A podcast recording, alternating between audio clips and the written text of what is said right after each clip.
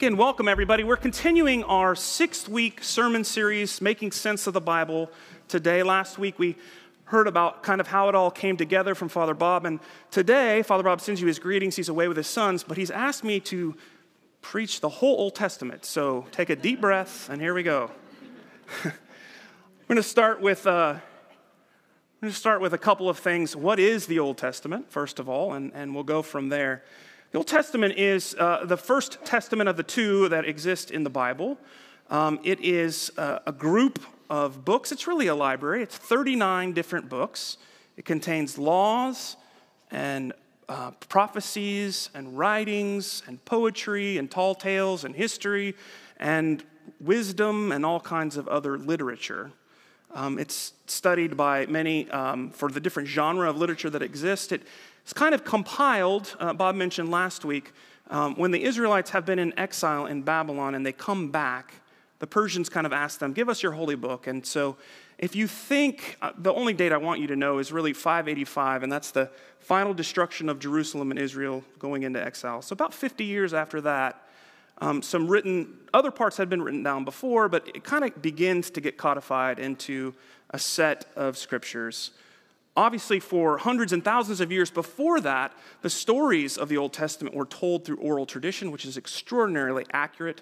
The stories of uh, the forefathers and mothers, the patriarchs and matriarchs that had come before, the stories of God's interaction with God's people. I, um, I really want to emphasize that what's happening through the whole Old Testament can be summed up in just this God loves us. That's it. Now, you well, that's what the New Testament says. Yes, but so does the Old Testament. Here, here's how we know this we hear about God's love in creation. God loves enough outpouring of God's self to make everything that is. God loves humanity enough to come and walk with Adam and Eve in the garden and says, you know what, you guys can eat anything you want, just not that. And things are great. God's happy, we're happy. And then we're like, yeah, did he say not to do that? Let's do that. And so we eat. And it's a story that explains some sort of original separation from the divine. Why do we feel this absence in our lives? There's something missing. Clearly, there's something greater than us. And as early humans begin to talk about these things, they begin to communicate the truth of this um, through the stories they tell. And then, if you were in uh, God's story today, you heard about the flood and, and Noah and God saying, I'm going to pick this guy and his family, and they're going to be the ones, they're going to get this thing right. And pretty shortly after the flood, Noah does and his sons do some things, and they kind of mess that up. Um, then we hear about Abraham. God's going to God's going to save the world and talk to the world and be in relationship with the world through one guy, Abraham, and he's going to have descendants as numerous as the stars in the sky. And God makes a covenant with Abraham, like he made a covenant with Noah, like he made a covenant with Adam and Eve and creation. And over and over, we see in the Old Testament that God is making a promise that God's always going to be present and to love his creation, and that we enter into a covenant relationship with God. We see that uh, through the giving of the Ten Commandments. We see that over and over in, in, throughout the Old Testament. And over and over, we break the commandment, and God is faithful. And so, if you could sum up the whole Old Testament in one phrase, it would be God loves us. God loves us enough to keep coming back and inviting us into deep, intimate covenant relationship with God, and we keep messing it up. And so, Jesus needs to come. And next week, Bob's going to tell you the whole story of the New Testament. Today, how do we get from where we are to there? I wanted to talk a little bit about how we should read the Old Testament. And um, our worship crew heard, heard our little cheer for the day, and our cheer is a bat is not a bird. But I'm going to read to you from Leviticus. Um, I started reading the Bible seriously when I was in high school, and I started with the book of Revelation. That's not the place to start. Um, and, uh, you know, from then I, I went on and continued to read things. I studied biology in college. And so when I came upon this particular passage of scripture, it kind of stopped me a bit. And just bear with me for one second. These you shall regard as detestable among the birds. This is Leviticus chapter 11. They shall not be eaten. So this is all the um, kosher laws, right? What foods you can eat and what foods you can't eat. Now, you can't eat a bunch of these birds, they're an abomination. The eagle, the vulture, the osprey, the buzzard, any kind of raven, the ostrich, the nighthawk, the seagull, the hawk, the little owl, the cormorant, the stork, the heron of any kind, and the bat. The what? The bat isn't a bird, it's a mammal, right? What do we do with that? Is the Bible wrong? Or is humanity's knowledge at the time that Leviticus was written on a certain level? Sure, a bat's a bird. It flies around like other birds, right? We shouldn't eat them. Probably someone tried one. They don't taste good. But anyway, um, but why is that in there? And what are we to do with it? And so, what I would commend to you all is that we read the Old Testament for the truth that it conveys. Um, it is full of truth, but it is full of uh, different types of literature that communicate truth. So, if you read a history in school today, or if you go into the bookstore and pick up a history, you have to remember that the history that you're reading was written from a particular perspective, right? Uh, we've seen over and over again um, in our educational process and, and how books are written that some authors might have a particular take on history and some might have another. Um, and that's true of, of lots of literature. And so when we read the Bible, we got to kind of remember a few things. Remember that when humanity is beginning to ask questions about the divine and who God is and how we're in relationship with God, that their understanding then may be a little less, I'll say, developed than our understanding today. And here's, here's an example of, of what I mean by this. When we talk to, let's say, children about the very important question of where babies come from, when they're two, we might give them a story that contains truth when a mommy and daddy love each other, whatever you say. When they're five, we might give them a little more details. When they're 10, 11, 12, we better tell them how it really happens, right? And then when you actually experience having a child then you're, it's a whole different experience. You know, then there's a whole lot more that you understand um, that you can't understand just by someone telling you. I think part of the Old Testament is that way. Our ability to understand God's grace, mercy, and truth is limited. It's still limited. But if Jesus showed up on day one, it wouldn't make a lot of sense. There's a famous uh, prescription that gets quoted all the time that comes from the Old Testament, and that's an eye for an eye and a tooth for a tooth. You've heard that before. Lex talionis is the, the Latin for that.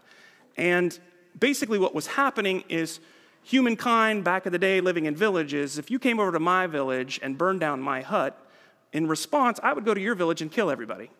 It's not the same, right? So, you know what? Actually, we ought to do more of an equal kind of punishment for the crime, or if someone's wronged one way, they ought to be equal. There's tons of scriptures about this in the Old Testament. Ultimately, that's not the place where we need to stay, though, right? Because if God retaliated to us equally for all of our sins and mistakes, oh, there's no hope. Ultimately, God wants to teach us about forgiveness, and we learn that lesson through the cross. But before we can learn that lesson, we have to get to the eye for an eye part. Um, and even our Jewish friends today would say that's not where it stops. You know, we as humans have developed and have a better understanding of that. This morning, I asked if anybody had any pressing questions about the Old Testament. I'm a little hesitant to do it right now because I have no idea what anybody might ask, but I will give you an opportunity if you have any questions or thoughts about the Old Testament that we can talk about for a few more minutes. The main point that I want to make with you all, I've said and I'll say it again, is what we learn through the whole of the Old Testament, all 39 books, is the salvation history of God and us, of how we're in right, you know, how we can be in right relationship with God. God gives the Ten Commandments, the laws, not as a punitive measure, but in order to teach us how to live together and to live in right relationship with each other and God. We see that history throughout the Old Testament through um, the wandering, through the calling, through the promises, through the kings, through the fallingness, through the return, over and over and over again, we see this consistent message of covenant relationship that God calls us to. All right, anybody have any pressing questions about the Old Testament? Now's your chance. Nobody's brave enough. Well, that's going to happen anyway. Stumping the priest is going to happen no matter what anybody asks, but I can try. No questions? Yes. So we know, like Israel is, they're the chosen people. Thank you. Yes, Israel's the chosen people. Why wasn't Egypt the chosen people? Why wasn't Egypt the chosen people? Great question. So, what we see in, in throughout the Old Testament is um, God trying different things to see what would work, right? Creation didn't work. Noah didn't work. Abraham, Isaac, Jacob, 12 tribes of Israel. Let's give that a try. Eh, they're supposed to be a light to the world. Didn't work. Jesus, right? And so, uh, for us as Christians, we understand the story of, of the Old Testament and Judaism as one that we as Christians are grafted onto, right? This is a um, horticulturist thing where, and we said in our collect today, to be grafting is taking a, a piece of a plant that you want to be successful and kind of connecting it, making it one with a, with a host plant. We, as Christians, as Gentiles, are grafted into the story of Israel. We don't exist without that story. We're part of that story. Uh, we're a particular thing. And so God ultimately wants to choose all of creation, all of humanity, back to the very first story of creation. God created everything, and it was very good, right? And that's the ultimate end goal. Back where we're able to walk with with God in the garden. We're going to get back there. But in order to get back there, we have to go through all these things and all these different efforts so that we can better understand it.